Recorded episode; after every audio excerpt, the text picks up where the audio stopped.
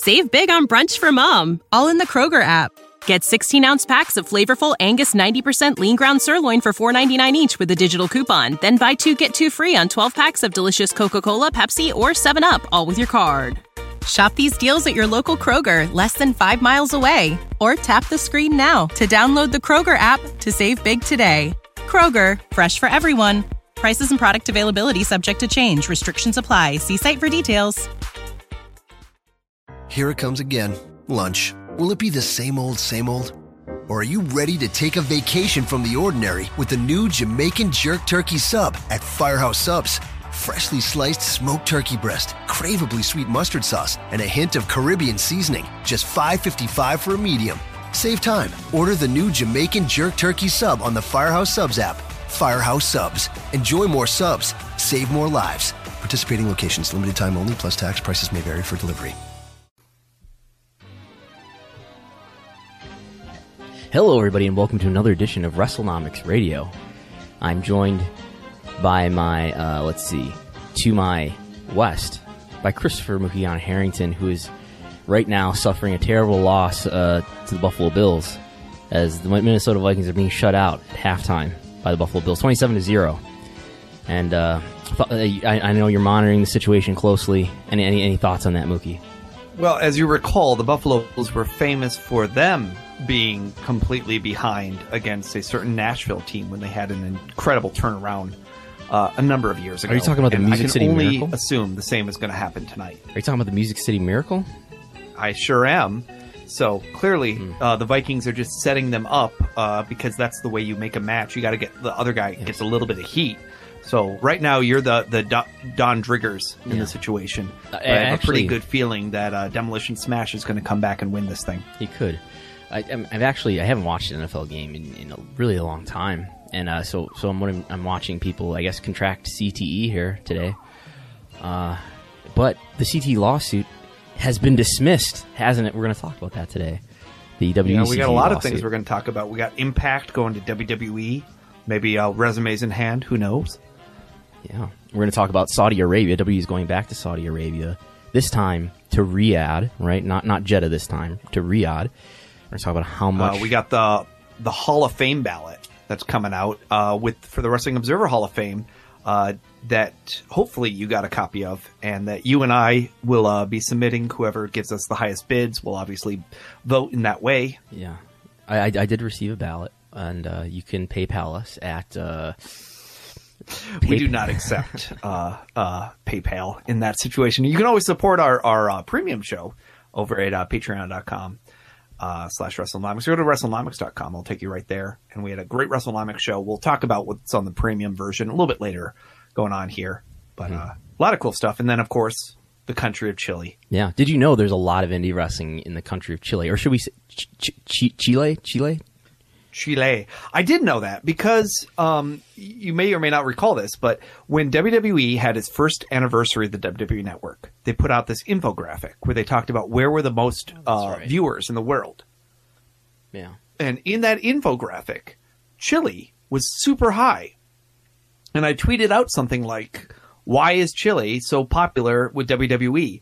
And I was inundated by Chilean WWE fans telling me how big a deal it was. So that was the first indication I had that Chile was a very viable pro wrestling marketplace. And I remember, I think it was the Young Bucks went down there for some tour and they did some monster numbers in Chile.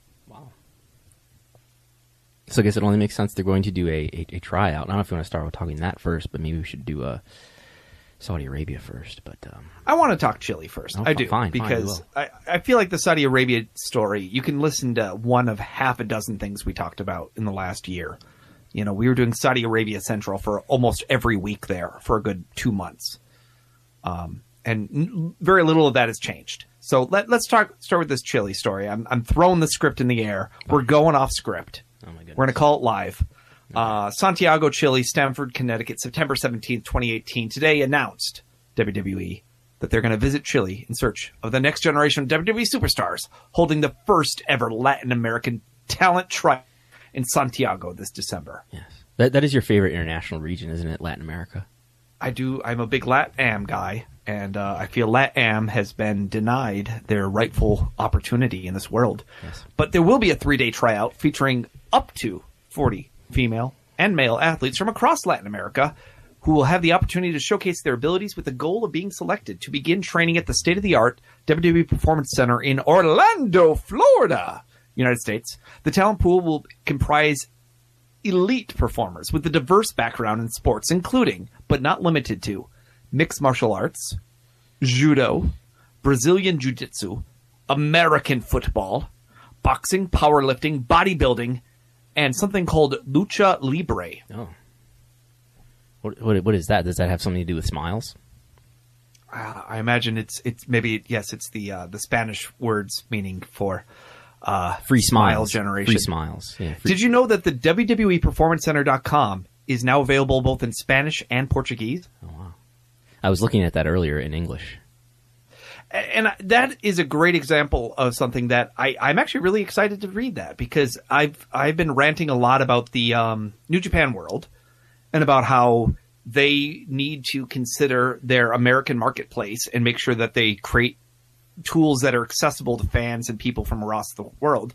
And I feel the same way about WWE Performance Center. If you're serious about LatAm becoming a, a big generation area for you and considering the enormous burgeoning Hispanic population in the United States and the fact that you're going back to Rey Mysterio today because you've been unable to make a successful, strong Hispanic star, um, it says to me there's a probably a pretty good opportunity for you to put your website in Spanish and Portuguese and make sure that those talent will be able to sign up even if they don't speak great English. Yeah, and, so it looks like the the uh, the entrants for this tryout are not all selected. It looks like they're soliciting applications. And I think here it says, say. "Sign up now. You, You know, too, I- you too can be misclassified as a independent contractor." yes. And if you're more interested in discussion of classification standards, independent contractor versus employer, for the U.S. law at least, uh, I've done two different weeks, two different episodes about this. This week is a nice consolidated version of it. You can find out over WrestleNomics.com. Go to the Patreon. It's five dollars a month, but limited time offer. You pay one dollar. I'll give you access to these last two weeks of shows. This week's show and last week's show. You can listen to these shows. You can get enraged and you can understand just what we deliver here when we talk about things like independent contractor by looking at law review journal articles. Um, if you if you discovered us through Twitter, you're you're used to getting enraged. But this is a this is a how long are we offering this deal for? This is a one week Mookie special. This we you'll be able to listen to these two shows. You'll pay a buck, but you know next week's show you're gonna have to be the five dollar subscriber to hear the show. So we hope that you'll listen to it, think it's really cool, pay up. But we'll figure out what happens. It's up to you. Okay. Um, back to this uh chili thing. Yes, it is open to people to recruit. I I think two things are going on. Number one, global localization, right? So this is Paul Levesque's idea to have different NXT centers around the world. I had recommended at one point I thought maybe Chile would be a place that they might have it. Um so I wouldn't be surprised if people signing up today aren't in fact going to be going to this tryout today, but might be for a future tryout. And two, uh, I think it's just always about creating a hub. You know, just having talent in the pipeline and understanding who's out there and what opportunities there is. And you, you, there's no reason they can't invite one of these people to go up to Orlando or somewhere else to tr- have a tryout as well. I mean, if, if nothing else, it's about laying a foundation for there to eventually maybe be a, a Latin America performance center, NXT, whatever it might be, right? Yeah, and and there's no way that WWE can't sometimes compare and contrast itself with UFC. And when you look at how much UFC has been able to penetrate and in, and utilize the Brazilian marketplace, I, I think that really suggests that there's a big shortcoming in Latin America for WWE right now. Yeah. Well, the impression I have is that you know jiu-jitsu has a long history in, in Brazil. Um, so pro wrestling in Brazil, I don't know. I, I was looking at Cage Match uh, this weekend, and I found eight records of events in 2018 in Brazil, four records of, of 2018 events in Argentina, and 90 records of events in 2018 in Chile. So And not just one promotion in Chile either, right? There's like several different promotions it looks like that are running I found 23 different promotions that have records in Cage Match of events this year. Wow. So I, I do think um, there is very much a the sense that right now there is an explosion of opportunity in Latin America, specifically Chile, when it comes to professional wrestling, whether it's being driven by the promoters, whether it's being driven by the talent, um, whether it's just you know involving people like like I said, I think I swear the Young Bucks have been down there for big shows before. I'll, I'll look that up. So it's uh, notable that this is not happening in Mexico, isn't it? Well, I think Mexico has such an enormous They population and, and talent there. It's, Yeah. I, I do think that there's a, a big geographic difference between what's going on in Mexico and what's going on in these other places. Maybe they feel kind of uh, like Mexico is occupied territory, but hey, South America, maybe we can get in more easily. Yeah, yeah, and it'll be interesting to see. Was there anything you you discovered around? Did you look at which wrestlers are working the most in these areas? I looked at which wrestlers are getting booked by the most uh, most number of promotions, and I and I haven't heard any of these folks. And if, if you have heard of them, tell us. Ooh, let's see if I can pronounce these names. Guanchulo was booked in four out of the twenty three, and Aggressor was booked out in four out of the twenty three, and that's that's the that's the top. You know, there's there's nobody who's booked in any any greater proportion, any greater portion of these twenty three promotions. So it so I guess what I would surmise from this is that there's not like a big band of, of top indie names who are, you know, getting booked in, in a wide, wide variety of promotions in Chile. We would hope so. I mean, what we would probably have to uh, validate some of this by actually looking at some footage to figure out: are we talking backyard feds that are just feeding their results to cage match, or are these like really legitimate groups that are drawing hundreds of people, or just dozens of people, or what? But um, my feeling is they they have a boom going on right now, and uh, anytime there's a big boom like this, it's a good time for WWE to be thinking about how they can lay the front the the groundwork to be the company that is associated most with professional wrestling. Uh, it does So- always surprise me. So the Young that- Bucks, so the, oh, sorry. But anyway, the, the Young Bucks in August 2016 wrestled the Hardy Boys in Santiago for Wrestling Superstar Fight Forever. They did, had a double pin finish. Then they came back in December with a three way ladder match, uh, three way tag ladder match involving the Hardys, the Young Bucks, and, and a tag team called the Supernaturals, comprising of Gladiator, Angel, and Hellspawn. And are you able to see attendance for either of those shows? Let's see what happens when I click on this. No attendance for that one in cage match. Let's see about the other one. No attendance. Okay, I, I seem to recall reading in the Observer that it did quite well, but uh, we It's like. Ricochet was on Uh, this.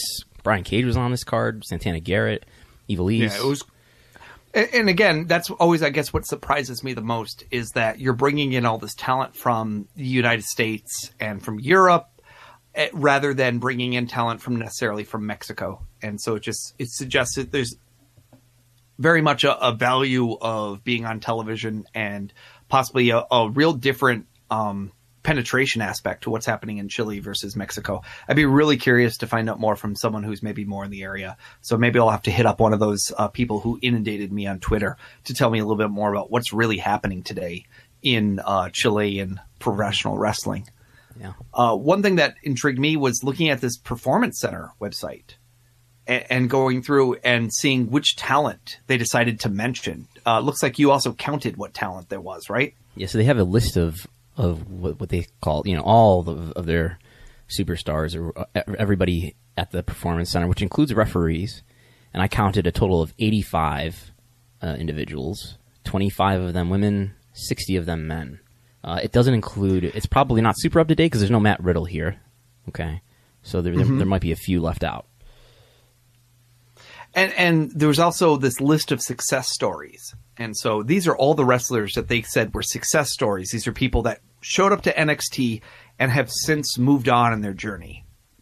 So the the list of success stories were Aiden English, Akam, Alexa Bliss, Alexander Wolf, uh, Andrade Almas, Apollo Cruz, Asuka, Baron Corbin, Bayley, Becky Lynch, Billy Kay, Bo Dallas, Bobby Roode, Braun Strowman, Carmella, Chad Gable, Charlotte Flair, Dana Brooke, Dash Wilder, Drew McIntyre, Elias, Ember Moon, Eric Young, Finn Balor, uh, Hideo Itami, Jason Jordan, Kalisto, Kevin Owens, Killian Dain, Connor, Lana, Lio Rush, Liv Morgan, Mandy Rose, Mojo Rawley, Nia Jax, No Way Jose, Paige, Peyton Royce, Rezar, Ruby Riot, Rusev, Sami Zayn, Samir Singh, Samoa Joe, Sarah Logan, Sasha Banks, Scott Dawson, Shinsuke Nakamura, Sonya Deville, Sunil Singh, Tye Dillinger, Tyler Breeze, Viktor, and Zelina Z- Vega.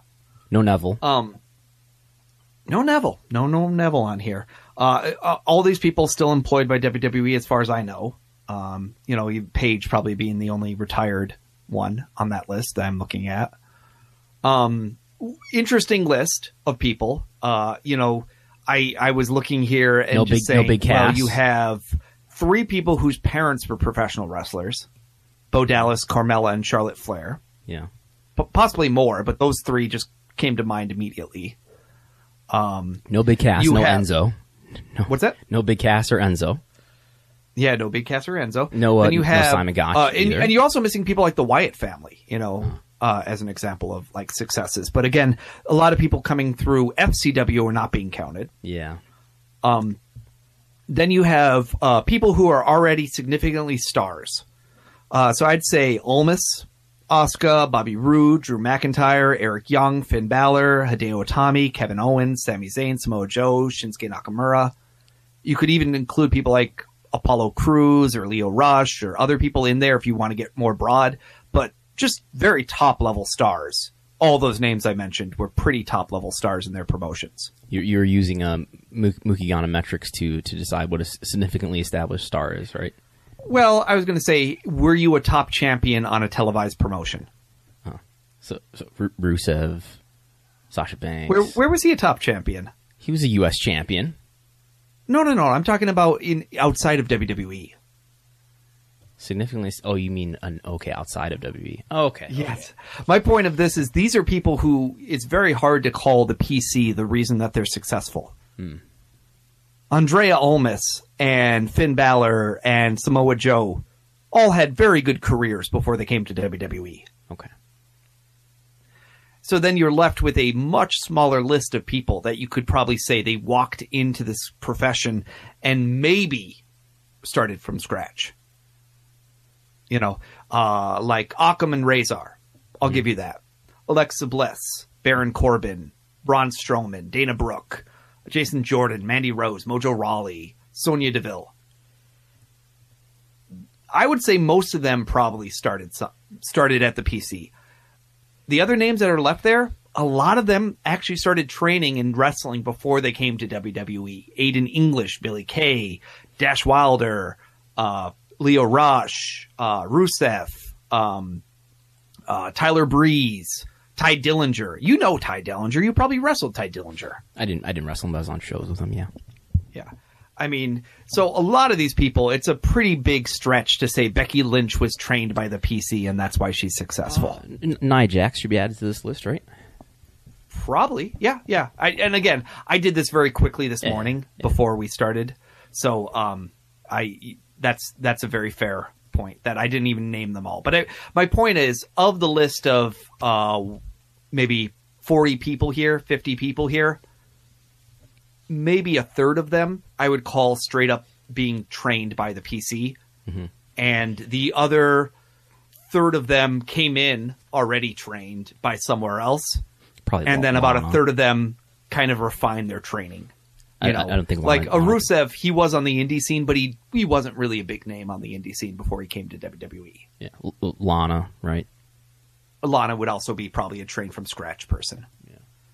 Then you have people like Chad Gable, who did a very little bit of indie, indie wrestling before he came to WWE. So, you know, do I think that the PC probably trained most of him? Yeah, but he did work and and wrestle before that. Yeah, I think Liv Morgan too. Uh, Liv Morgan, when I looked it up, it said she did backyard wrestling with her brothers when she was a kid. So I, I I would also classify that as someone who's coming in with some interest or knowledge about what wrestling is. so, so backyard wrestling counts. Well, I think if you, I think for women especially, it, it plays a big difference between whether you're coming in and you have a clue about what this thing is. Okay. Same with like a, a Tye Dillinger. You know, that's a guy who he was even on ECW television, the the the relaunched ECW at one point under his uh, other name. What was Mm-hmm. Gavin his Spears. name? Gavin Spears, right? Gavin Spears, yes, also known as Shawn Spears sometimes. Yes. Um, and Tyler Breeze, of course, he he came from the days of Lance Storm. Uh, and then you have a guy like Connor. Connor has been on and off with WWE for more than a decade. Yeah. When you look at all the different times he's worked for them, he worked for them, he left, he came back. He worked under lots of different variations of the spelling of the name Connor. Yeah. So, I mean, he also goes back to the ECW days. He was one of the, um, uh, I believe he was one of Paul Heyman's security guards at one point when uh, one of the Basham brothers got hurt. But anyway, so it's just uh, success story is a very, very uh, relative term. Is the argument that a Shinsuke Nakamura or an Asuka can be completely counted as a success? In some ways, you could say Shinsuke and Asuka and Hideo Itami and uh, might actually be the best examples for them to use to say what happens if you know how to wrestle, but you come and you're expected to work for an English speaking company. What's going to happen to you? And if you're a foreigner, that's probably a better analogy from you than say a Kevin Owens or a Sami Zayn. Yeah. I, I- uh, I guess it's uh, as they are.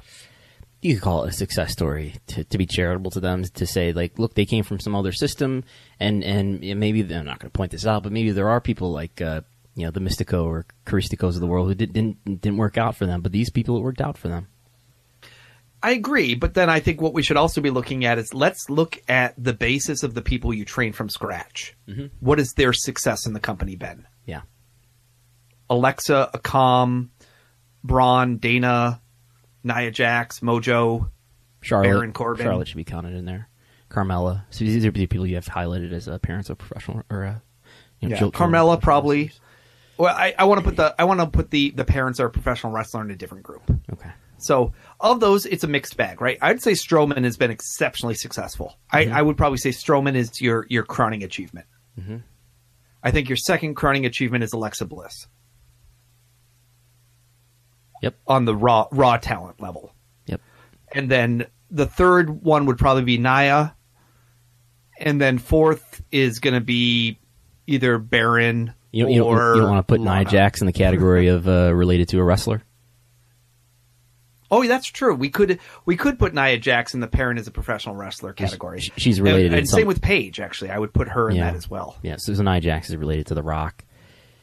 Uh, And uh, Paige's Paige, parents were I definitely should have highlighted there. And I'm sure there are other people that also are related to wrestlers, and I, I just don't know their story. But um, these are the the bigger names for me when I'm thinking about kind of what's been going on. And so it's a mixed bag there, where you do have your Mojos and your Baron Corbins. Because when you have a Bo Dallas or or a Charlotte Flair, it's it's harder to say that the company is not in fact willing to put up with a lot more garbage from you. Not to say that there's something associated with garbage with those two, but just that idea that there's some tolerance because you're a, a multi generational person, and in some ways it seems like the company has a lot more interest in trying to bring those people in.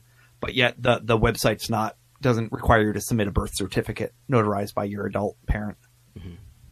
So uh, again, we, we have this conversation all the time. I think if the PC does expand and we start seeing NXTs around the world, it will give us a better opportunity to really see what happens.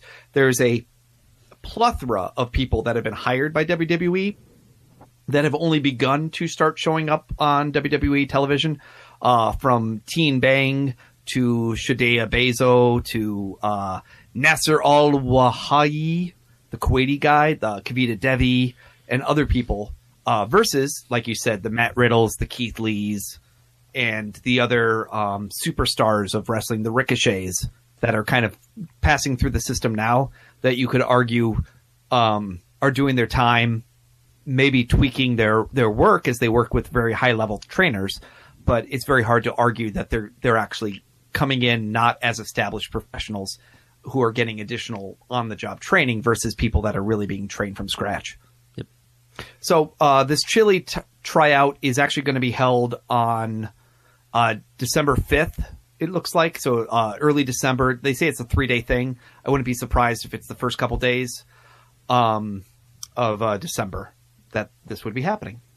the tryout is going to uh, showcase the W Universe's favorite Raw superstars, including Roman Reigns, Braun Strowman, Seth Rollins, Jinder Mahal, Finn Balor, and many more. Talent depicted in reference are subject to change. What does that mean? They're going to be f- showcased. I think they just mean that's who's appearing. They're going to appear at the tryout. Is this open to the No, public? they're up here at the WWE live event. oh, That's oh, happening at the oh, there's a- Star Arena. Ah, okay. So this, this there's house shows happening and a tryout happening at Yeah. the, the venue. Yeah. Okay. Exactly. So that's the latest on uh, Chile. Uh, let's go to the Saudi Arabia story. Okay. Uh, the one that I, I detailed. So they announced the crown jewel Yeah. be happening in Riyadh, and it will be the uh, Saudi General Sports Authority in partnership with the WWE presents the crown jewel at the King Fahd International Stadium in Riyadh, Riyadh, Saudi Arabia, November second, featuring a triple threat match with Roman Reigns, Brock Lesnar, and Braun Strowman, and the first ever WWE World Cup tournament to determine the best in the world. The best in the world. We haven't had a, a, a single elimination tournament one night in quite some time. Yeah, because Uh, it's hard to promote. probably the King of the. Ring. Yeah, well, they, they did a King of the Ring not that mm, within the network era. That was taped in conjunction with some Smackdowns, I think. Yeah, but wasn't the that that King of the Ring a multi-week thing? Yeah. Yep. They did have. Uh, I remember years ago they had a King of the Ring, and it was like you know Rey Mysterio and CM Punk and people were involved in it. And I was thinking that was probably one of the last times they had very high level talent involved. Mhm. Um, they obviously the other big news out of all this is that the Vision 2030 money is enough to make uh, Shawn Michaels come out of retirement. It sounds like. Yeah, so on the Australia show, Shawn Michaels is going to be in Triple H's corner against The Undertaker, but it sounds like maybe that's going to turn into a tag match for Saudi Arabia. Am I getting that right? That that seems to be the general consensus is that that Shawn Michaels is expected to be wrestling at the Crown Jewel event, uh, possibly against Undertaker and Kane. Yeah.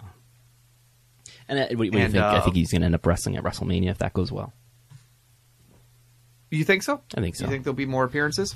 Yeah, I think if this goes well, he'll, you know, I think there'll be a match at WrestleMania. That's interesting. I, I I I will I will I will play the line and I will say the opposite. I don't think he will be wrestling at WrestleMania. okay. Um, but I will be very intrigued if they do. I, I do think that would be, you know, I, I would love to see Shawn Michaels against Dean Ambrose or, you know, some, just a matchup that we never got before. Mhm. Um, versus say Triple H versus Shawn Michaels for the 80,000th time. Shawn Michaels versus You know. The Undertaker again. They could do that again. Yeah, wa- wasn't the whole gimmick supposed to be that sh- it was going to be the last time that Shawn Michael, or that uh, Triple H and the Undertaker were going to wrestle each other? The loser retires, and then No, the- no, no, no. and then no, no, no. listen, They, listen. they were talking about for the Australia show. It was going to be Triple H versus the Undertaker, and they kept announcing that it was going to be like the last ever. Maybe it was the last ever singles match. Shawn Michaels and the, Undertaker was a retirement match, right? And but then um the Triple H versus Undertaker WrestleMania matches. The last one was the end of an era. That's the last time you'll ever see it until Yes, but until but but I'm saying when they announced the Super Show for for Australia here, they made a whole thing about how it was going to be the the like the last time the two guys were ever going to uh, wrestle each other. I thought. we can only hope. You don't seem to believe me. Yeah, so he wrote, yeah, Triple H wrote, one final time, one final match. The game versus the dead man. For real this time. This is the last time. Well, but then they're going to meet again in uh, Saudi Arabia, is my point. Tr- Triple H and the Undertaker are? Yes, in the tag match. Oh yeah, okay, that could happen. Okay. In between the Super Show in uh, MCG, the uh, Melbourne, Melbourne Cricket Gardens, something like that, Melbourne Cricket Uh, Ground. Yeah. which seats 50 to 60,000 people, according to the uh, Wrestling Observer newsletter, at least the number of tickets that they're thinking about selling. Yeah. Uh, Which which is They will be- me, like the uh, the capacity, uh, at least on Wikipedia, is like hundred thousand. So you'd think you know there'd be a lot more room than fifty to sixty thousand. But but we do know that WWE Evolution and the Nassau Coliseum will be taking place in between those two events. And less than a week later, they're going to Saudi Arabia. So the women will work on the 28th and the men will work on November 2nd. that's right. So uh, you know, don't worry about uh, the fact that there's not going to be any uh, women on this show because we're giving them their own show right before. Something. That's something. We will be able to watch the Crown Jewel on on um, WWE Network, so they're not hiding it. That's for sure. Uh, I guess when you're going to have, uh, you know, if you're going to have Brock Lesnar wrestling, uh, you don't want to waste that. It will be intriguing to see whether or not um, there's a huge bump in the Q4 payments for WWE, or whether the Q2 payment, which we estimated at somewhere around $40 million, was possibly including some of the value of this event as well. And that maybe you won't see quite as large of a number for for that. I, I, I lean a lot more towards the idea that the forty million dollars is like at least three quarters of the full year's value rather than it's a per event thing. Now, taking into mind that that counting principle that they're trying to use, I don't really know how they value something like the the relationship they have with Saudi Arabia. They've been unbelievably opaque about even admitting that that's what's bumping up their money, even though they did make a couple kind of subtle uh, discussions of that in the findings of the value. So I, will be curious whether this crown jewel event is worth 10 million, 25 million, 40 million, or whether you just take the whole Saudi Arabia money and divide it by two. And over the course of the year, they're going to make 50 million. If they make 80 million, that's incredible. I'm thinking the number is going to come closer to 50 to 60 million total. uh, when they were asked about it on the conference call last time, they, they said that they had a, a non-disclosure agreement with, with Saudi Arabia, so they couldn't uh, get into the details of it, right? But uh, maybe maybe another. They said. I, I, I would. ch- I, I think that's just them trying to avoid having to talk about it. I, I don't really know if the value of getting that much money from an a international government really is something that you can just completely hide on your books. Well, you, you have a little thing you wrote here. And can you explain to me what it what it's about? they've they've done a lot to make women's wrestling better. But like you know, when we were at the Q and A, and uh, somebody was asking about how you know they don't do multiple women's storylines, and a lot of the women's storylines are are still, even though they're pushing this women's evolution and women's wrestling is, is better now. It's, it's still the content of the storylines is pretty immature. Um, so you know you have this, you have a women's evolution, we have uh, multiple women's titles, and now they're, they're having their own pay per view but really the the the core stuff that that could change hasn't, and uh, it's uh, it's sort of a, a, a payoff to make this problem seem to go away. You know, it, it leaves us of our guilt. So we have this W Evolution show, but we don't really have to change change anything fundamentally. So, do you are you positing that if we did not have Saudi Arabia, we would not have had the Evolution show? I think that's possible. I don't know. I, I would disagree. I I think that they believe strongly in the value of their women's brand from the Mae Young Classic onward. Mm-hmm. From you know what I see with Michelle Wilson's enthusiasm for this, mm-hmm.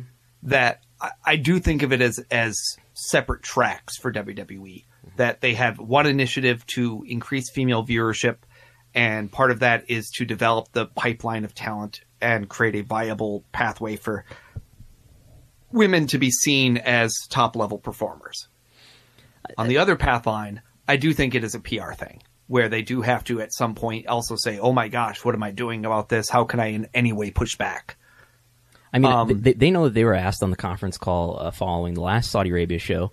One analyst, one financial analyst on the conference call asked asked them to explain, you know, uh, how do you explain, you know, pushing the women's evolution, but then also having the Saudi Arabia show where women weren't allowed to be there. It's sponsored I think by it the- was Mike Hickey who who did that, who asked that question. yeah, it's, it's sponsored by the government.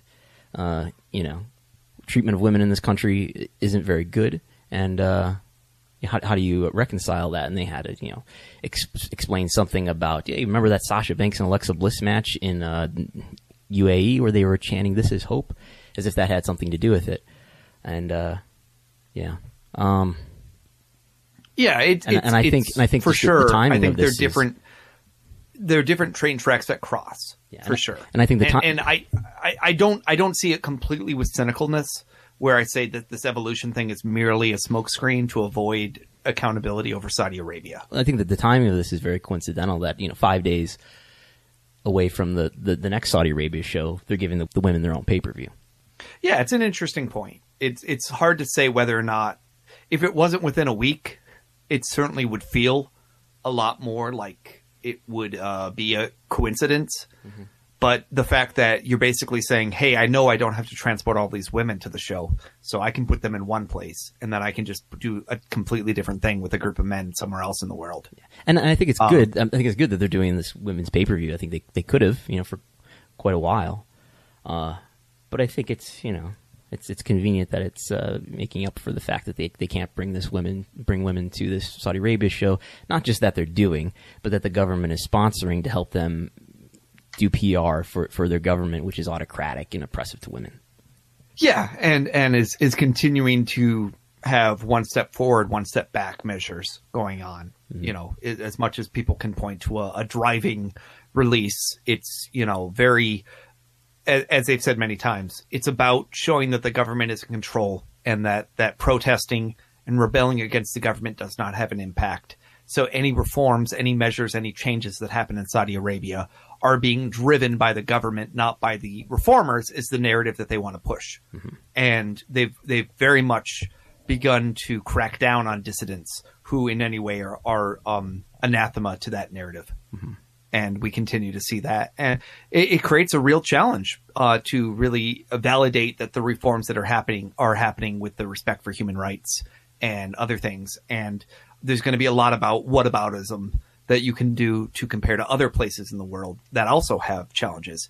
WWE runs shows in China, and China has a questionable human rights record when it comes to many different things. I think the, So the difference in, in countries like China is China's not sponsoring the WWE uh, uh, events that are happening there, and they're not doing it as part of a PR campaign. They, to, I, over I their think image. it's difficult in China to ever completely divorce what is happening from a government um, enabled Mm-hmm. action.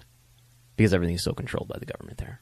Yes, be, because you can't really be a free independent com- company and not in some way be be trying to get the government's permission to act in the way that you want to.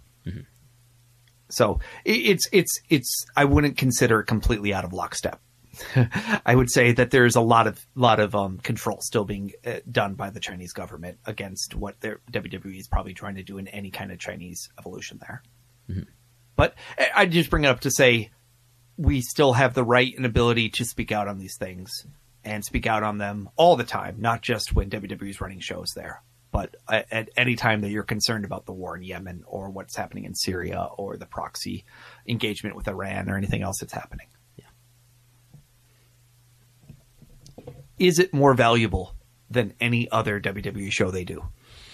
Well, at, at a minimum, so let's imagine that both of these shows this year in Saudi Arabia were only worth forty million dollars total. That's still twenty million dollars a piece. That's still bigger than the biggest WrestleMania gate ever, which is seventeen point three million. WrestleMania thirty two in Dallas, two thousand sixteen. True. Now, do you have to create a hypothetical situation where you say, what would be the value of the WWE network if you didn't have WrestleMania on it?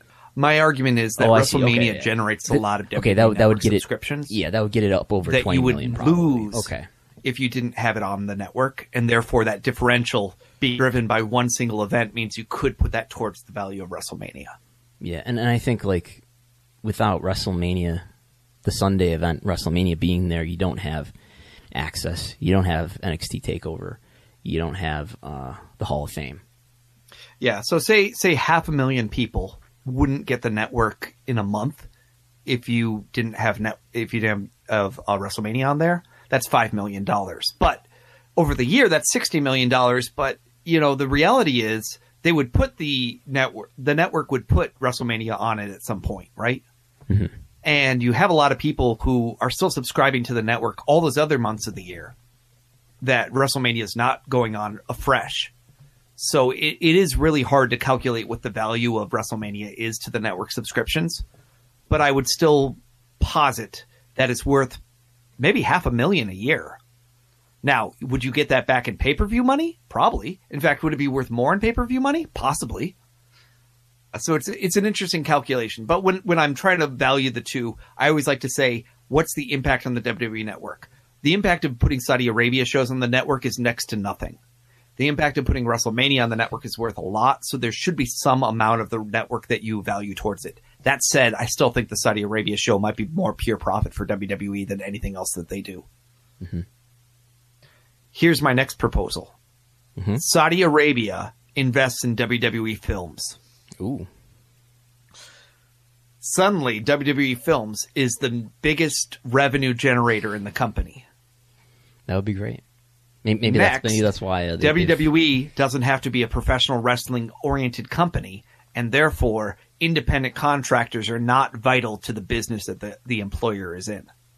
Mm-hmm. They can solve all their problems with uh, Mohammed bin Salman. It sounds like it. Yeah. Sounds may- like it, doesn't maybe, it? Maybe maybe that's Them why they Elon fired Musk. their, uh, they their- just both want that Saudi Arabia money. yeah maybe that's why they fired their W Studios president recently. Maybe, maybe.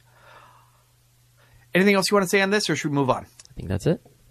All right, Impact officials have a meeting at WWE headquarters. That's the complete amount of information we have. Let's speculate wildly, as people do in the professional wrestling quote unquote media. I think, uh, according to PW Insider, uh, somebody from Impact told them that uh, it's not about selling the company. Um, it's not about selling the video library. If, if that's true, maybe it's you know we we know WWE's looking to do a, a tiered version of the network, probably next year, right? Once all these t- major TV deals are all done. Uh, and I th- maybe they're trying to sell to WWE that hey, license uh, we'll license our uh, our library to you for this premium tier. Interesting theory. I don't buy it. My theory would be it literally impact hat in hand going to them trying to say, "Hey, can't we work together?" And them saying, "You know what? We seem like complete jerks if we just reject them outright every time they want to come work with us. So, let's come and you guys come and tell us we're open for business. Tell us what it is that we should be doing to work together." Who, who's saying that to who? I'm saying Impact is coming and begging WWE to pay attention to them. Mm-hmm. WWE is is saying, you know what, we should treat you with the minimum, the modicum of respect, and we'll listen to what you have to say. And maybe they're going to come in and say, hey, let's work together on lobbying Congress, or hey, let's uh, let's ensure that we don't tamper with each other's contracts, or whatever it's going to be but honestly, we saw the Impact guys at the All In show. Mhm. I know Ed Nordholm was there, Don Callis was there, I think Scott D'Amore was there. Yeah. You know, they, they go to things, they show up. Why do they do that? My guess is because Ed Nordholm is still being told you got to sell this company at some point. You got to do M and A. That's what you got hired to do. That's your background. And his solution to this is, is he's going to anybody on earth who wants to partner with him. And he's saying, Hey, let's start a relationship. And of course he's going to say, no, it has nothing to do with, with selling the company. Because that would be a market mover for WWE, right? If it came out that, that TNA was there trying to sell their company to WWE, that would probably be a, a significant event that would have an impact on WWE's share price, in my opinion. Not that it's a real big mover, but because it sounds like a really big deal. I if get- you're an outside analyst, do you think you know that TNA is the size it is today? All you know is that there's three companies in the United States: Ring of Honor, TNA, and and WWE. I guess if they even know that much. Um, Yeah, and so then if they don't know that much, then they might just hear, "Oh, WWE is going to buy another company." That sounds like a big deal. yeah, I, I think in, in reality it would be a very small deal. Like, what would they gain? Some contracts, some assets. Some libraries, some other things. But my Yeah. point is that is that y- you run a huge risk if you make it sound like it is a big deal because it does sound like a market moving thing. Yeah. So that's why you don't want it to make it seem like that's what you're doing. Okay. Is So- that there's so a if you do- significant overvaluation possibility by the marketplace? So what should WWE do if they do decide to buy uh, Impact? To just sort of put out a press release To downplaying disclose it. that they yeah disclose that they've bought they've come to negotiations to buy Impact Wrestling. They will get this much in the value, and uh, the the the reason it's important to them is this, and you know, marketplace, have at it. you know, it isn't a big deal for them. But that's my point is that you, you really run the risk that when your stock is sitting at $90 a share, after being at 20 for the rest of, you know, 20 and 10 for years and years, people can overemphasize what's happening when they see a, a, a, a story like that. Would My Impact- guess is Impact is just showing up to try to make a relationship because Ed Nordholm is desperate to find any kind of solution that's going to make it seem like someday they can get rid of this company that he's been hired to get rid of. would, would Impact's uh, TV deals have any value to WWE? Whether it's the Canadian one, UK one, India one. Hard to say because technically those deals are with Impact, and so WWE buying Impact doesn't necessarily mean those deals are, are going to move hand in hand. Hmm. Those deals are for a certain amount of footage to be, you know, transmitted on a certain time every week, and that could be a breach of contract if the company gets sold. Mm-hmm. Because would WWE be selling a program called Impact Wrestling? They can't necessarily sell their own. They can't put their own program on because they probably already have deals in those marketplaces. Yeah. So, what would be the value? Well, the value is the same thing that TNA does today. Try to make India pay their bills, which means put on a promotion. So, who knows? I, I mean, yeah, maybe they could sell them NXT in exchange for Impact, but I, I don't know. That seems really abstract to me. To me, it seems like you're you're negotiating UK deals and you're negotiating India deals right now. The Impact deal is worth a, a modicum of that, a tiny bit. Mm-hmm. So I that that's just kind of my conspiratorial thinking, but I think that's one reason why they why you would want to make this as low stakes sounding as possible. Because otherwise, you run the risk that people are going to overinterpret what's going to happen for WWE. Can you imagine if BTIG got hold of this information, how they would interpret it? Well, is there is there a new media angle here? Sure, D- uh, TNA runs a a, a a a content service. GWN. Yeah. I'm just saying. Mm-hmm. So Well, the It- it's- P- PW Insider source was supposedly you know somebody re- related to Impact. It wasn't a, a WWE source downplaying it. and that's my point is that that's why I'm sure there's a lot of sensitivity is that it's also very possible that WWE at some point said, "What the heck are you guys doing? Don't don't meet with them and make it seem like we're going to go into partnership." Mm-hmm. All I know is that WWE is desperate to make sure this UK deal goes well and this India deal goes well and try to get that stock over $100. dollars And Impact to me seems like a distraction when that is your core mission.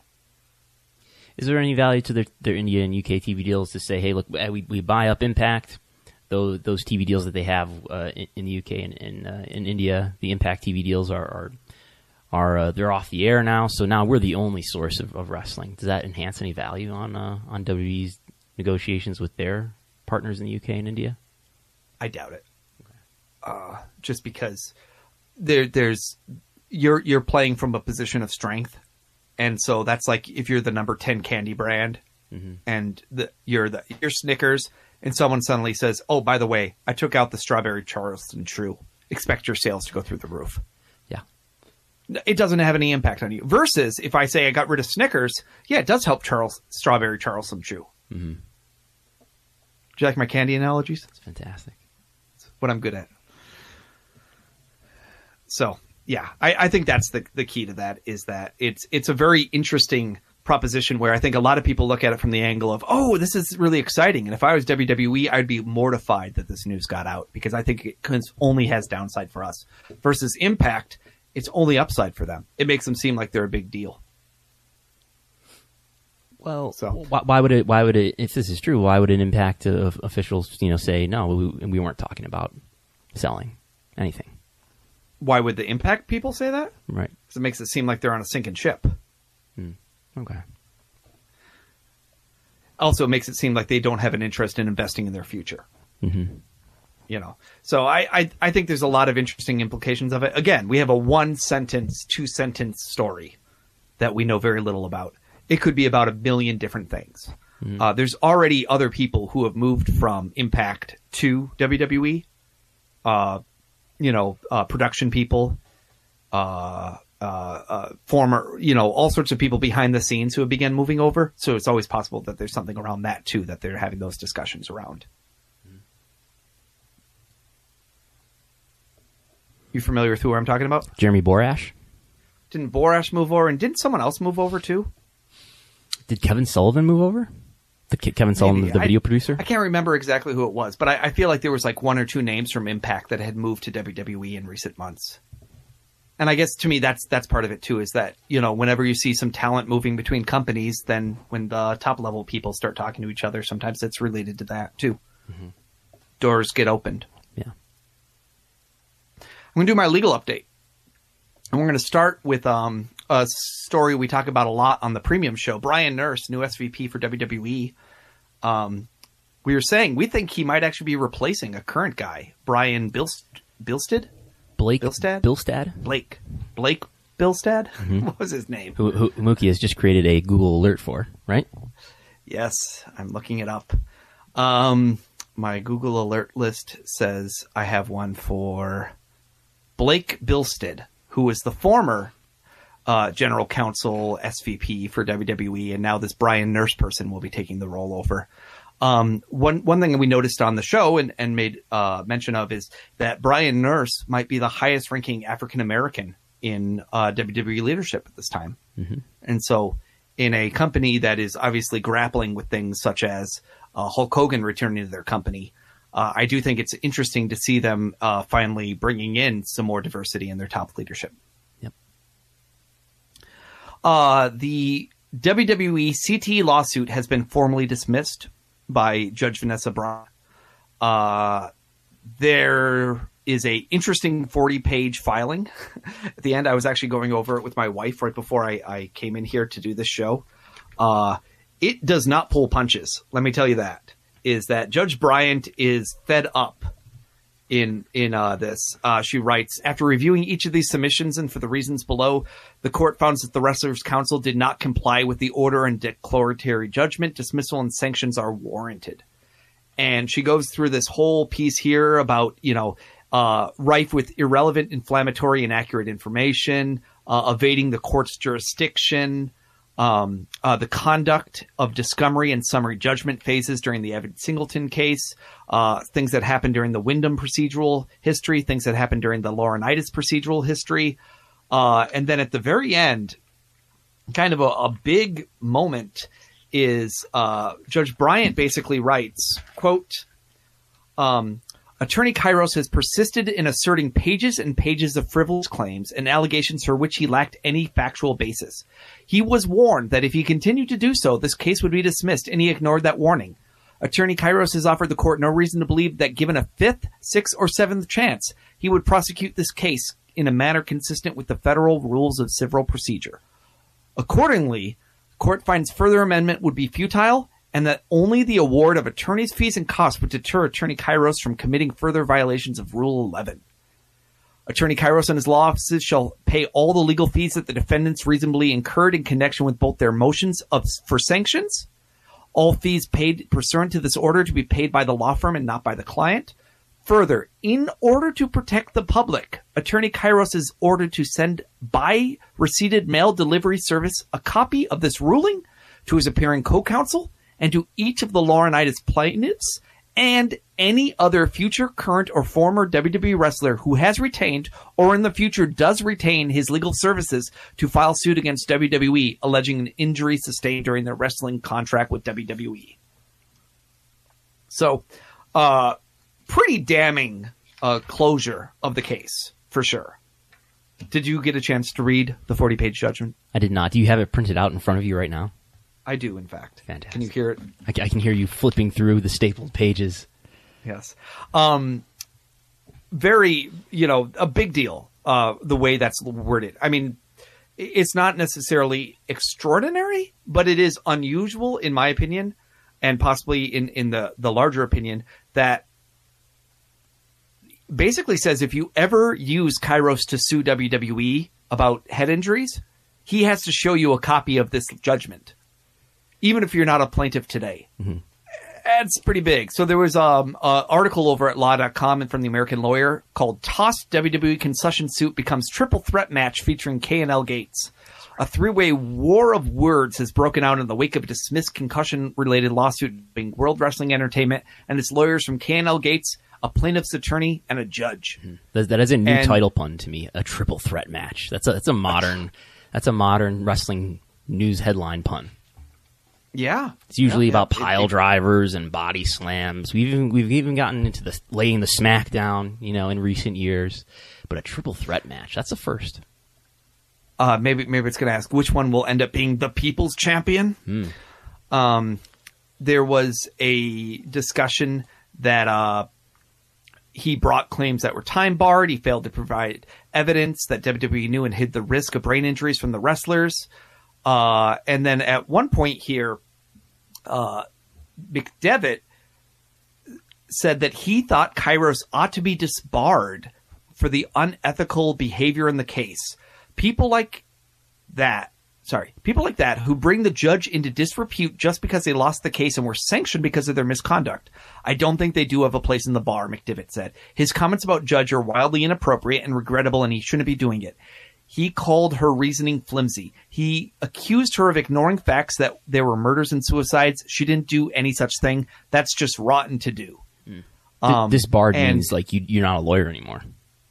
Yes, and that's a that's a high bar, and and you know there was actually a discussion that maybe you could even have malpractice against him, um, if the the the wrestlers were to say, "Hey, this is malpractice. This is an example of you not being an ethical lawyer on our behalf," hmm. and that there would be a a opportunity if the wrestlers really wanted to pursue it that they could file that kind of a, a movement. Hmm. Uh, did, So- didn't he submit the complaints that had that were they were clearly like he did a find and replace with the NFL, and, the, and they left in some parts of you know of the NFL argument that should have been taken out. Yeah, that was one of the, the elements. Now, to be clear, there's nothing that says you can't use someone else's complaint as a basis for your complaint. Mm-hmm.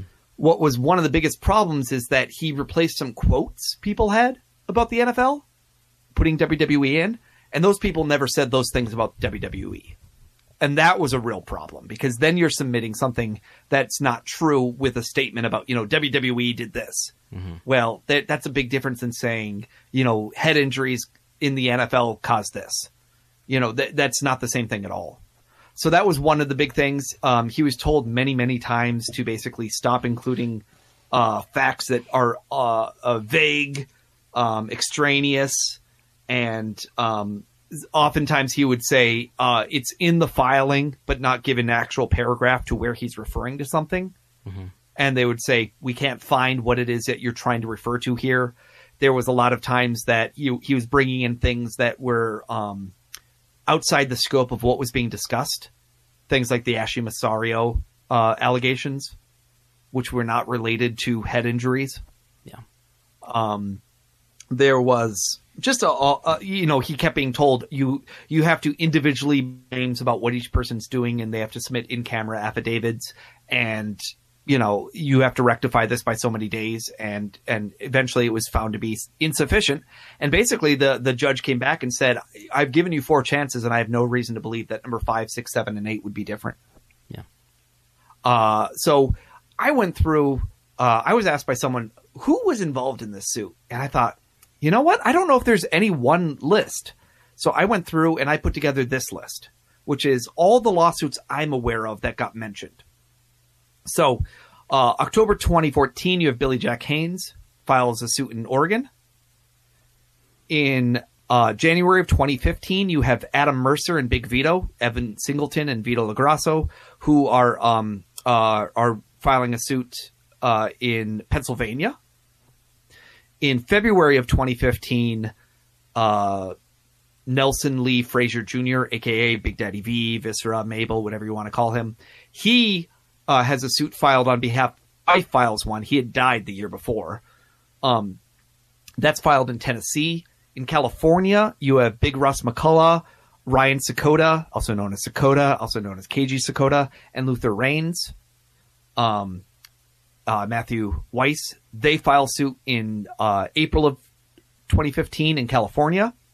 Matt Borne, aka Doink the Clown, Matt Osborne, uh, they file suit in Texas. That's June of 2015. That's the mother of the children. It's not his wife technically, but it's the mother of their children, Michelle James, and their two minor children, Matthew and Tegan. Um, so you have all these different lawsuits that are filed in different states. They all get consolidated and sent to Connecticut. And during this, this is the beginning of kind of the admissions going on with uh, uh, uh, Kyros, if I'm not mistaken. This is, I, I will clarify, I could be wrong on remembering this, but I'm pretty sure this is when they get yelled at, basically, stop filing in other states. You know it's going to go to Connecticut. We've already decided it's going to go to Connecticut. You're wasting everyone's time by continually filing in other states and trying to make this run through in a separate jurisdiction. Then you have your June 2015 lawsuit, which was an interesting one, where Blackjack Mulligan, Dynamite Kid, Koko B. Ware, and Ivan Koloff, they get sued by WWE in Connecticut, where WWE says we received a letter that you're going to sue us as a result of your of our negligent and fraudulent conduct. And so we're countersuing to avoid this, basically to get a finding that says we are not being negligent. You can't sue us on this. And um, Ivan Koloff died in February of 2017. Blackjack Mulligan died in April of 2016. This was filed in June of 2015. So they were both alive at the time this was filed. Then you have the July 2016 lawsuit in Connecticut. And this is the long list of people. Uh, are you looking at the, the list of people right now, Yes. Brandon? Yes, I am. Are you, you looking at my blog? Yes. Do you want to read off the people of July of 2016 so I can take a drink of water? Road Warrior Animal. Jimmy Snuka, who was alive at the time. uh, uh, Yes, on- he didn't yeah. die till January of 2017. Paul Orndorff, Chavo Guerrero Jr., Chavo Guerrero Sr., Adam Bomb, Ahmed And Johnson, Travo, Travo Sr. died in February of 2017. Sorry. Go ahead. Adam Bomb. Ahmed Johnson, Kamala, Dave Hebner, Earl Hebner, King Kong Bundy, Ken Patera, Sabu, Smash, Axe, both both members at Demolition Act, The Berserker, Johnny the Bull, Jumpin' Jim Brunzell, Sue Green, King Kong You, you skipped one. Johnny the Bull. Johnny the Bull, Jumpin' Jim Brunzell, Sue Green, King Kong Mosca, Jim Powers, Mike Enos, The Natural Butch Reed, Jazz, Sylvain Grenier, Omar Atlas, Don Leo Jonathan, Shane Douglas, Muhammad Hassan, Henry Godwinn, Princess Victoria, uh, who is not Victoria, but Princess Victoria, Judy Martin, Mark Jindrak, Axl Rotten, who died on uh, February 4th, 2016 uh, Marty Jannetty, John Heidenreich, The Warlord, The Barbarian, The Crippler Larry Oliver, Bobby Billiard, Timothy Smith, Tracy Smothers, Mantaur, Black Bart, Slick, One Man Gang, JJ Funk, Lou Marconi, Rod Price, Donald Driggers, Rodney Mack, Outlaw Ron Bass, and Boris Zhukov. It sounds like a And great promotion. Outlaw Ron Bass died in March of 2017. And Tim, Timothy Smith, aka Rex King, he died in January of 2017. And Axl Rotten died, in, uh, like we mentioned, in February of 2016. Yeah. Um, so that was the initial group of people. They filed an amendment amended complaint in November 2016, and they added in six people at that time. Ashley Massaro, Perry Saturn, Silvano Sosa, Johnny Jeter, Too Cold Scorpio slash uh, Flash Funk, and Chad Wicks. Yep. And then in November of 2017, they filed another complaint and they tried to add in Mr. Fuji, who had also died. Um, uh, actually, I, I forgot to include what date did Mr. Fuji die. Mr. Fuji died in August of 2016. So they tried to add him in. Um, there was a little bit of, of controversy over whether or not they could add him in because he had already died. But the point is that was all the people that were involved. Uh, to a degree, Raven and Buff Bagwell, they were more on the royalties track of things. So I don't think that their claims were ever part of the CT lawsuit, strictly speaking. Some of these people got excluded or were going to be excluded. Uh, for instance, uh, Darsow and Eadie had had an incredibly long battle with WWE uh, for years and years and years, and had supposedly, you know, signed things that said, you know, they, they weren't going to sue again, much like Raven did, and yet they still were suing. That, So that was over it- the, the demolition gimmick, right? yeah, over demolition, over termination, over lots of things. Um, so there's been a lot of different statuses of things here, and what was really confusing for a while was they just kept talking about Evan Singleton and Vito LoGrasso, and the main reason for that was is essentially there was established that you you had to make a claim within so many years of the statute of limitations. It also had to be past the year that they said we know that this is really bad for people, and I think they ended up deciding um, around the time that that Chris Benoit died. So that would have been uh, Chris Benoit June, suicide. June 2007. murder was June 2007. 2007. Seven? Is that right? June 2007. Yeah. Yeah. So I, I think it was around 2008 that they ended up saying was the line in the sand. I would have to go back through the uh, the the fi- the mountains and mountains of things that I have here about when they were saying that this would have to have happened. Um, seeing if I can find it on the page here really quickly. Just talking about the wrongful death parts here, um, the time barred claims. Uh, 2011 I see a lot of references to as, as one of the lines in the sand. But eventually it was coming down to that there was only a few people left that were ever going to be even close. You know, Don Leo Jonathan is probably one of the most absurd ones to make a claim against WWE for. Mm-hmm. Based on, you know, the difference between how long he was in the, the company and his enormous career and just how many years ago you're even talking about compared to Singleton and LoGrasso were probably the closest to um uh, most recent wrestlers. Yeah. But at the end, it was all thrown out, and that in what's going to happen is that all the money that WWE spent to basically file some of the complaints and the sanctions against Kyros, the money that they invested to basically pay their lawyers to work on that piece, that's the hundred and fifty, hundred and sixty thousand dollars that Kyros and his co-counsel might be required to pay. Judge Robert Richardson will um, have to basically do a ruling on the motion for the attorney fees uh, that they're fighting back and forth. Uh, Kyros keeps a blog at concussionlawsuitnews.com. Um, this is something that is getting him in trouble, to be really honest, it seems like. Is uh, there's wow. Oh my. There's some new stuff on here that I, I don't recall seeing before, including WWE concussion lawsuit news.com. Yeah. Uh, anyways, um, but there's lots of different filings here. You can see that there's some very quick uh, responses. You know, one post is called "No fear. If anyone needs to talk, please call or text me.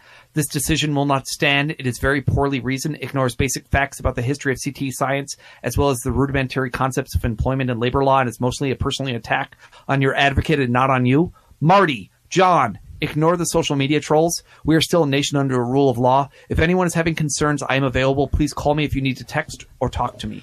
Thank you very much for your support. Everyone stay strong and trust in your advocacy for your very strong and supported constitutional legal rights to a jury trial. This case is far stronger than the claims brought by the NFL, NCAA, or NHL athletes. Call me.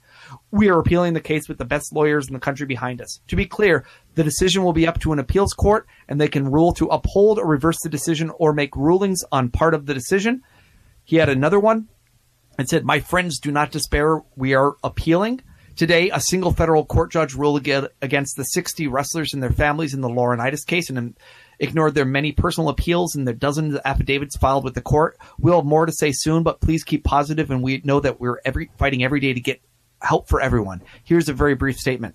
I stand for professional wrestlers who face the prospect of losing their identity and consciousness to the effects of latent occupational disease that robs them of the sanity, comfort of their families, and memories of everything they achieved, entertaining the millions of fans who love them. And uh, goes on and on. And uh, at one point, he says, The opinions appre- expressed in today's decision about my strong advocacy are inaccurate, bizarre, and unworthy of the court. The reasoning of the opinion itself is as flimsy as the court finds. In ignorance of the facts, there is no reasonable basis for the assertions, despite a body of medical peer reviewed literature going back almost 100 years.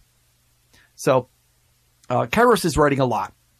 Uh, he, t- he writes here, Jimmy Snuka, the world's most famous athlete diagnosed with CTE? Question mark. Court gets it wrong. CT proof below. Uh, so he, he's writing a lot. Um, it's very possible he will get in more trouble for this, to be honest. Uh, you know, calling the court uh, wrong in such a bold way. Uh, I, I do wonder if this will, uh, in fact, come back very negatively on him. Wh- Why is it? Uh, why does he refer to it as the Laurinaitis case? I know. I, I mean, I know that's Road Warrior Animal's real last name, but so why is he the the, the first name here? Uh, he was the first name listed on the case when they, they filed it. Is he the first one Uh, to? I think, to- like I mentioned here, there's there's kind of these, um, six different versions of cases. You know, you have the the Billy Jack Haynes group, you have the the Singleton LoGrasso case, you have the Frazier case, you have the McCullough case, which was McCullough Sakoda Reigns, you have the Osborne case, you have the counteraction, which include Mulligan and people, and then you have the Laurinaitis case, which was the big group of wrestlers. So a lot of these other cases were already thrown out based on other pieces. And so I think the Laurinaitis case was just basically the all the consolidation of all those people. Um so he's he's referring to just the Laurinaitis action, but in the end they all got compiled into a single lawsuit. The ones that were standing at least. So, uh, not looking good for uh, Kyros's ability on this. Again, I think the person who would have probably the most standing would be someone who is currently employed by WWE or very recently employed, and even still, you know, you're challenged because your contracts now aren't even necessarily as poorly written as some of the contracts were a few years ago. So, I I don't know where they'll be able to prove a disease that you can only prove after death for a wrestler will not be very easy, especially if they've ever done any other sport known to man. Well, now they're all told about CT, right? They're all they're, all the wrestlers are briefed on head injuries and so forth. In theory, uh, they not only are given training on it, and they are held out if they have concussions. So, in in theory, there would not be a great uh, basis for a lot of, of challenges, based at least on the similar uh, complaints as previously. There was an insane lawsuit film filed uh, recently, a, a Mr. Dana Wiley against World Wrestling Entertainment CEO Vince McMahon and John Doe. I think he meant John Doe. D-Generation X and NWA wrestling employees. Do you uh, did you ever get a chance to read the suit? No, I did not. Degeneration He X employees. royalty uh, damages uh, in the amount of $75 million, no less than $10 million for trademark work for Degenerate X and New World Order merchandise. And uh, has a whole lot of other just crazy things that he, he makes claims of. It's it's clearly a frivolous suit. Um, it makes very little sense. Who, who is this person? To- Dan, who's Dana, Dana Wiley? Some person. Some person. probably someone who is not very well.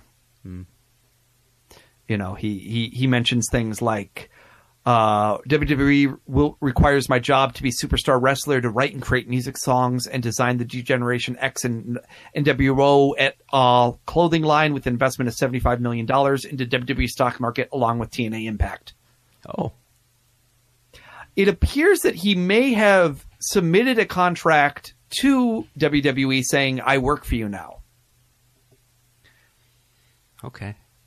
He also makes uh, reference to the fact that uh, uh, that they they uh, the employer and the employees of WWE has copies of several entertainment photo news articles of him with Easy E that were taken by the Department of Ohio, USA Today, and Entertainment Weekly in 1994 and 1996 from the Yo MTV Raps and BET Rap City Ladies Night Show.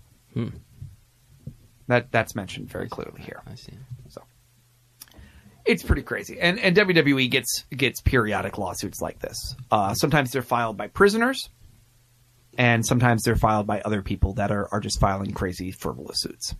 So- Quite a few misspellings here. D, D X. Yeah. Yeah, yeah. It's it's like I say, it's it's very clearly someone who is um seems to be expressing a lot of of uh, challenges with reality. But was able to to write a complaint. Was able to file a complaint. Yes, I don't know if he wrote one. I imagine it will be thrown out very quickly. Okay. Uh, the Randy Orton tattoos lawsuit continues on. Again, this is about the 2K lawsuit, basically whether or not that there's uh, tattoos in there that are owned by the design of the tattoo artist rather than by Randy Orton or by WWE licensing it from Randy Orton. Um, latest filing, I think, was on the 17th, which was a uh, basically a request to file a an amended complaint and uh, just this is continuing to move on. Uh, it'll be very interested to see where this file this ends up. The other examples of this case, as far as I can tell, it's never really been litigated all the way through. So it'll be interesting to see if it actually goes all the way to uh, a, a much deeper place rather than the resolution that has happened in a lot of uh, these other suits or being thrown out altogether. Um, speaking of this, you you brought up a screenshot to me Yeah. from the latest game, right? So this was from uh, Barry Ladd, the Barry Ladd, where he he shows some clips here from the Daniel Bryan career retrospective. And what's unusual about these these clips? that there are faces, in fact, entire bodies that are blurred out, censored. Yeah, It's, it's part of this video game. It, it appears people have identified who these wrestlers were. Yeah, so so there's a, a, one screenshot where Paul London is on the uh, you know, a wrestler is on the apron in a tag match or something, and this person is completely blurred out. I guess it's Paul London. And there's another shot from uh, so this is like I guess different uh, points in um, Daniel Bryan's WWE career. Then the uh, the the Nexus NXT era where here's Daniel Bryan in the, in the you know backstage talking to the Miz, looking up to him as, as Miz appears to be talking down to him, and in the background, uh, I guess this is David Otunga uh, standing behind him in a hood, but his face, David Otunga's face, is blurred out. And I'm wondering if, if that's like Michael Tarver or something behind Miz. Yeah, some, some another face blurred out. Yeah. So the question would be, why would they blur this out? And my guess is because they do not have a licensing agreement with these wrestlers anymore. Hmm. Is that basically you, you have the agreement to use their likeness, to use their rights for the time that you have a contract with them. And then when it's when that time is over, basically you have to kind of liquidate the merchandise.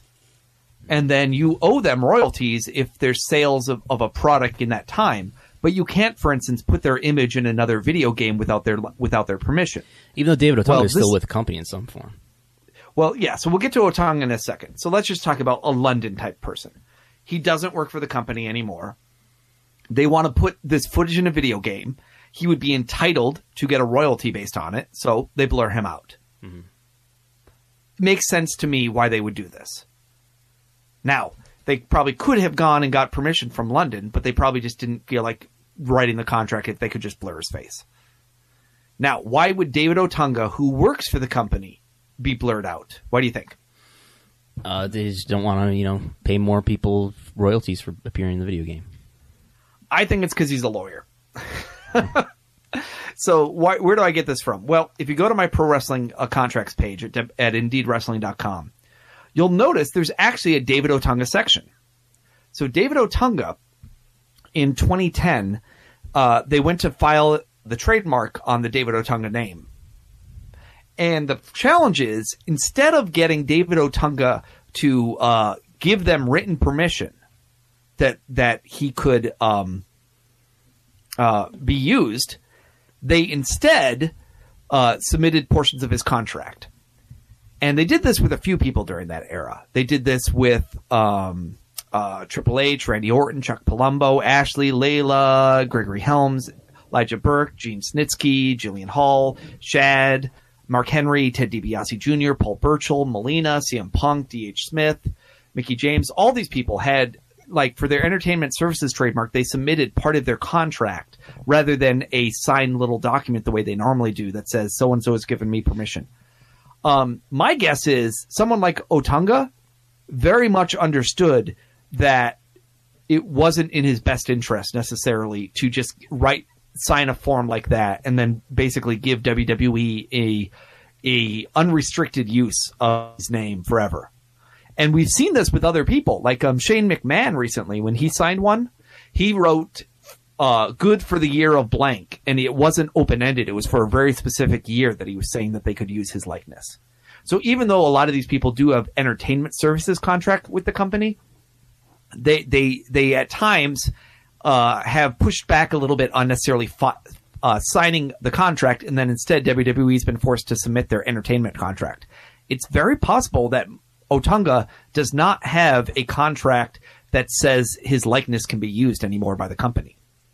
I, I could have sworn I read at one point that he had transferred into like a legal services department in. WWE. Like he's doing legal work for WWE, Yeah, in, addition to sometimes being an announcer. yeah. Okay. So my I wouldn't be surprised if if it's just one of these situations where they didn't have a likeness contract that they could use with an entertainment royalties thing because it's very possible on the announcer piece it's set up to give you royalties. Mm-hmm. Because think about it, if you're an announcer, right. think about how many things you'd get royalties on. Right. Okay.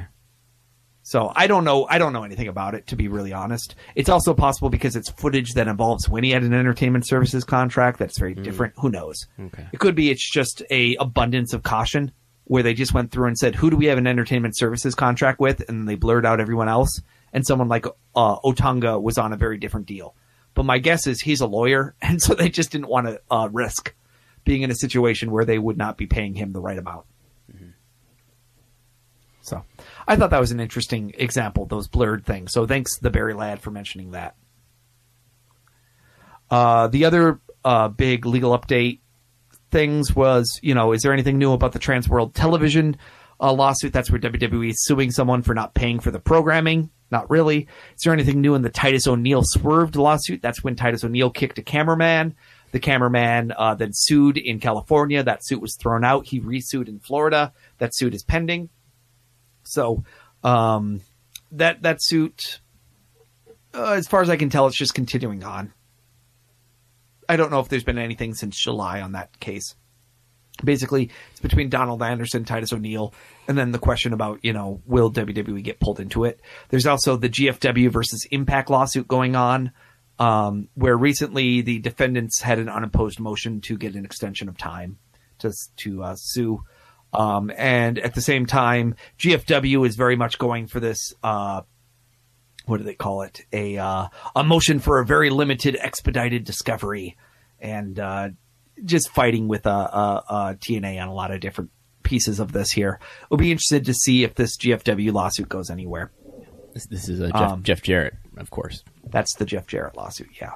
So um, the big the big case, of course, right now is just the CT lawsuit, and then, like I said, this frivolous case that's gone on right now. Um, and if you are a member of our Patreon page at WrestleNomics.com, you get access to the document. In the document, that see the outline of everything we talk about on the show, and includes links to all these documents. You can read these lawsuits for yourself. Yeah. You can go to uh, WrestleNomics.com and, and uh, sign up there, right? That's And, right. Uh, you, you already mentioned, right? And, uh, we're, we're doing the $1 deal. One dollar deal, one dollar for this week. You also get last week's show available to you for just one dollar. So we're, Um, we're coming up on the end of uh, end of September, and you know what the end of end of September means, don't you? That we're only a month away from the end of October. That's right. It means the end of the end of, the end of September is the end of Q three, uh, in the in the year calendar year itself, but also WWE's fiscal year.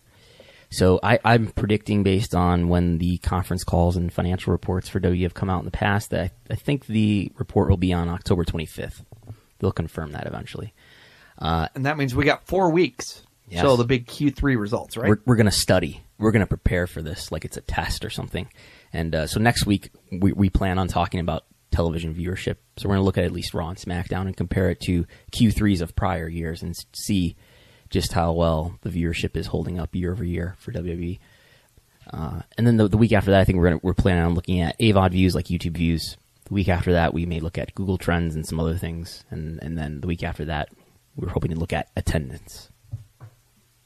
yeah, so there'll be a lot of really fun information going into Q3 this year. You're going to feel like you're ready. You know what to expect. So when you people ask, "Is this good or bad?" We can at least give you it's above or below what we expected was going to happen. Don't go into Q3 unprepared. Yeah. Speaking of being prepared, uh, by the time the Q3 results happen, you'll probably already have to submit.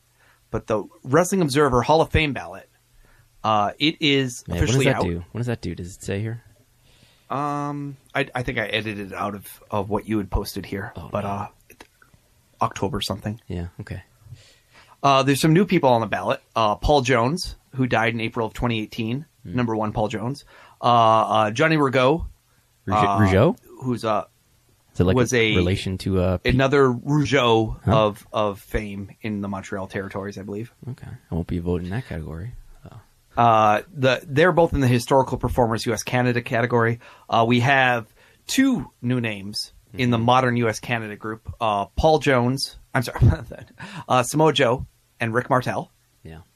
I think Samoa Yeah. Joe could have been eligible last year. He's old enough. Yes. Yeah.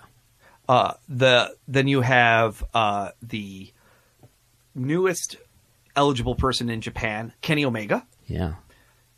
And then you have in Mexico, uh, Universo 2000, who actually has been on the ballot before he dropped off in 2007, but he died in 2018, which is why he's back. Yeah. Um, So those are the new names this year.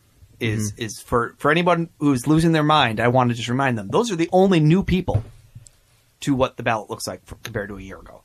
Uh, there is a group of people that might drop off the ballot if they don't start getting better numbers. Uh, specifically, you have uh, Jun Akiyama, Red Bastien, Cien Caras, uh, not Sin Cara, but Sin Caris, uh, Jerry Jarrett, Blue Panther, uh, Tamura, John Tolos, and Johnny Walker 2, Yes. Mr. Wrestling 2 Yep. and uh, Akiyama got up to 47% last month, last year. Red Bastien has been falling. He's down to 25%. Uh, Cien Caras, who had originally fallen off the ballot in 2001, is back on the ballot again. Uh, using Dave logic, he is now being uh, eligible to get knocked off. Um, and he was at 49%, so he has a pretty good shot of, of making it stay on. Jerry Jarrett, 50%, good shot of staying on. Blue Panther, 41%, decent shot of staying on. Tamura, 24% low chance of staying on. John Tolos down to 18%, very low chance of staying on. And Johnny, Mr. Wrestling 2 Walker down to 30%. Um, you know another place you can see Johnny Walker's picture? If you go to the sex offender and other covered offender search of Hawaii, Oh dear. You can see that he was arrested in 1955 for sexual intercourse with someone less than 16 years old. And the uh, John Francis Walker, born 1934, Oh Who wow, there he I- is. believe is the same as Johnny Walker. Yeah, he's not in his mask here. Yeah, but uh, I I think it's the same person. I, I I would be a little surprised if there's two Johnny Walkers who live in Flor- or live in Hawaii that were born in the same year. And he, he's alive. He's living, right? Yes. Yeah. Yes. Hmm. So he's fi- um, listed as 5'10", or yeah, 5'10", 210 pounds, male, born in 1934. He's a white male, blue blue eyes. John Francis Walker. And that's the exact same name as as Mr. Wrestling 2, who was also born on September 10th, 1934. I don't know if this has their full birth date or not on the website. Yeah. No, it doesn't. Uh, but as far as I know, it's the same person. I I will say that that is a a, a circumstance that makes it hard to, you know, verify one way or the other. But um, as far as I've ever been led to believe, it's the same person. So disposition date July 27th, 1955. So th- did this mean he was charged, 20 convicted? Uh, my my belief is uh, that in twenty he was twenty one, and that's when this when he was probably prosecuted for this. Somebody mentioned that to me a while ago, uh, and so I figured I'd look it up. I'm always a little surprised that um, you know, it's not mentioned uh, or or referenced anywhere else, considering he is in fact on you know an offender list apparently. Yeah. But uh, I know it came up when people were talking about the the was it Chauncey uh, Rance or Jason do you say Rance. Jason Rance. Yeah, Jason Rance. So, uh, odd, odd fact. Very odd fact. Um, so those are the people that are listed in the uh, fifty percent or less, and then of course you have your historical performers, your modern performers, your wrestling in Mexico, and then your catch-all everywhere else performers. And then you have your non wrestlers. And what a lot of people don't realize is in the non wrestler category, if you vote for someone who is put into one of these categories, you're essentially voting in that category. So if you say, I think Lord James Blears is a terrific guy, he's a non wrestler, but I want to vote for him, but you don't vote for anyone else in the Australia, New Zealand, Pacific, Africa category, you're basically voting no on all the rest of them. Now, Dave doesn't actually break out what category these people are in, so I break it out. So just so people understand, modern U.S. Canada is Bill Apter, Dave Brown, Jim Crockett Jr., Howard Finkel, Gary Hart, Jimmy Hart, Jerry Jarrett, Don Owen, and George Scott. The Australia, New Zealand, Pacific Africa categories Lord James Blears, Ed Francis, Dave Rickard. And the historical U.S. Canada group is Jim Crockett Sr., Larry Matysik, and Stanley Weston. So, So, if you vote for any yeah, one you- of these, you are you are voting in that category for the wrestlers as well. Yeah, which is which is tough sometimes because I, I I look at something like Stanley Weston and I would be like, oh, I, I really do want to vote. You know that it had a big influence on on that, but at the same time, I don't know if I want to vote in the category about, you know, Mongolian Stomper versus Paul Jones versus Enrique Torres. Yeah. And it's not made clear to people that if they vote for Stanley Weston, they're in fact now joining that category. So, um, this year, I think the strongest category by far is Mexico. Uh, just all the, the big stars that you have are left, you know, LA Park, Blue Panther, Villano 3, Dr. Wagner Jr., Los Brazos, The Missionaries of Death, Ultimo Guerrero. You know, I, I think you could almost use all 10 year votes just in, in Mexico. So, uh, it's a pretty interesting category, uh, for me, for, for sure.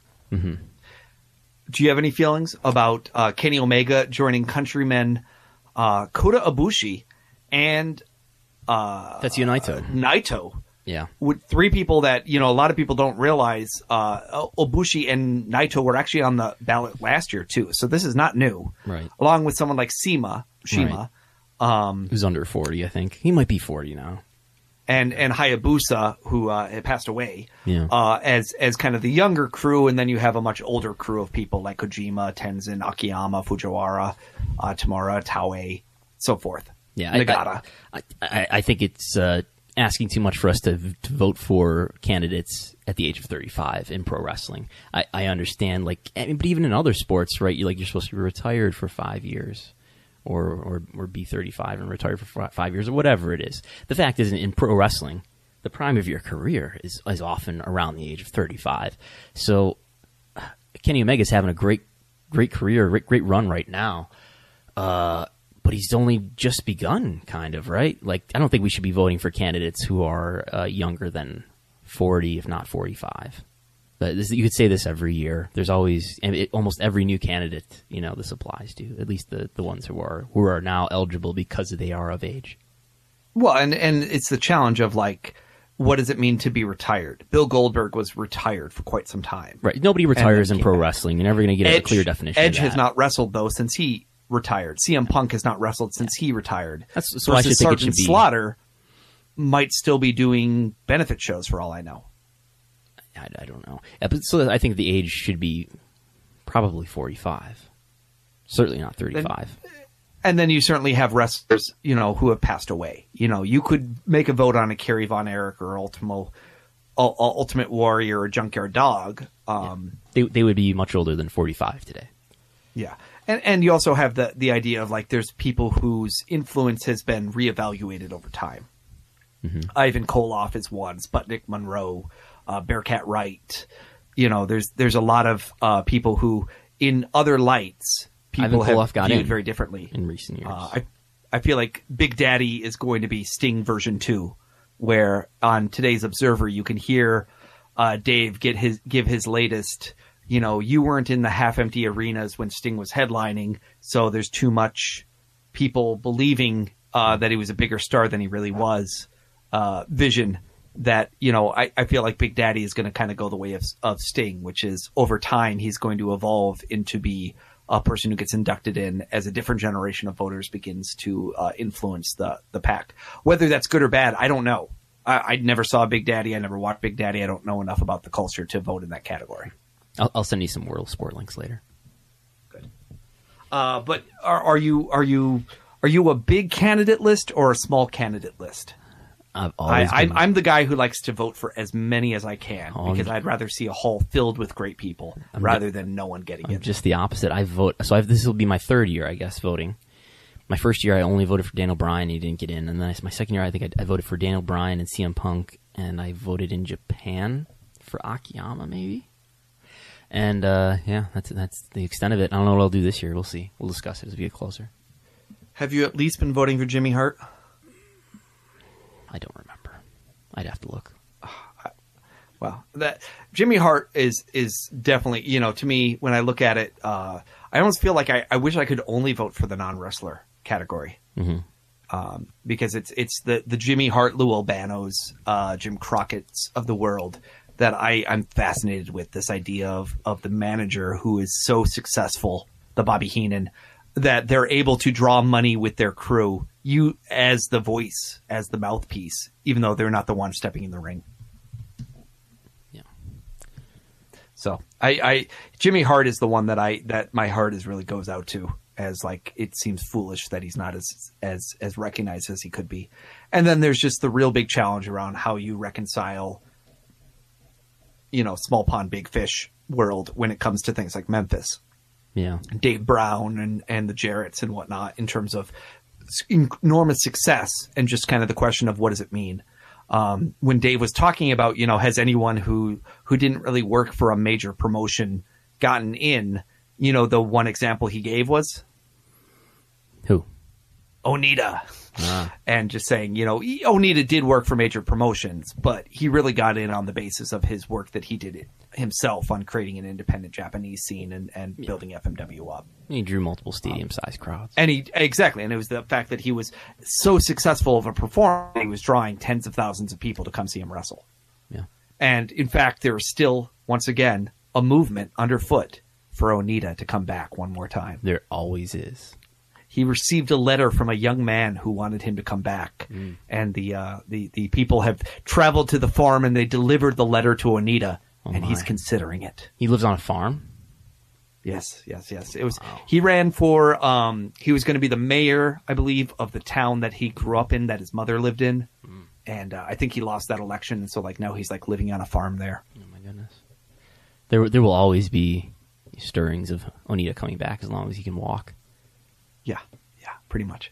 So, he's and he's still promoting shows and and he does kind of Onita-esque things on the shows. He's not technically wrestling.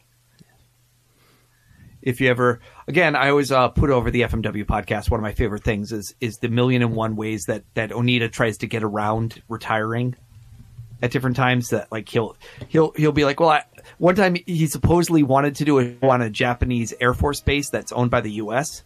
because his argument was that he retired on Japanese land, but not necessarily on the U.S. land in Japan. Misawa Air Force Base, probably. Yeah. So Oh, I voted for Junkyard Dog last year, too. Junkyard Dog, CM Punk, and AJ Styles. That's who I voted for last Is that year. who you voted for last year? That is who I voted for last year. Interesting. I've I've been a big junkyard dog uh, man in the past, and uh, Slaughter is the other one that I, I feel pretty strongly about these days. One of the best big men ever to live. Great, great, but not Hall of Famer. We'll see what happens. All right, uh, you've been listening to WrestleNomics Radio. I'm your co-host Christopher Mookie Ghana Harrington. If you'd like to listen to this sh- premium show this week, if you'd like to listen to last week's premium show, where I go in depth about what it means to uh, be an independent contractor versus being a, a employee, uh, one dollar gets you access to this week's show and last week's show. Five dollars gets you access to everything we've ever done in our archives. Um, we do a full show. It's oftentimes longer than this. It's always more. Plus, you can find out what new laser discs did Mookie get this week. Yeah. Just just this week, one dollar, right? Just this week, one dollar. Plus, you get some hot takes on both Ring Warriors and snooker and darts fans of the '80s. Wow. Pretty cool, huh? Yeah. The Bills have All right. destroyed the Minnesota Vikings. I'll wait to review it on tape to see if there's any uh, improprieties. All right, we'll, we'll send you a laser disc. Some some biased refereeing, no doubt. Thanks, Fred Rubenstein of the NFL. Yeah. We'll talk to you later. Bye bye.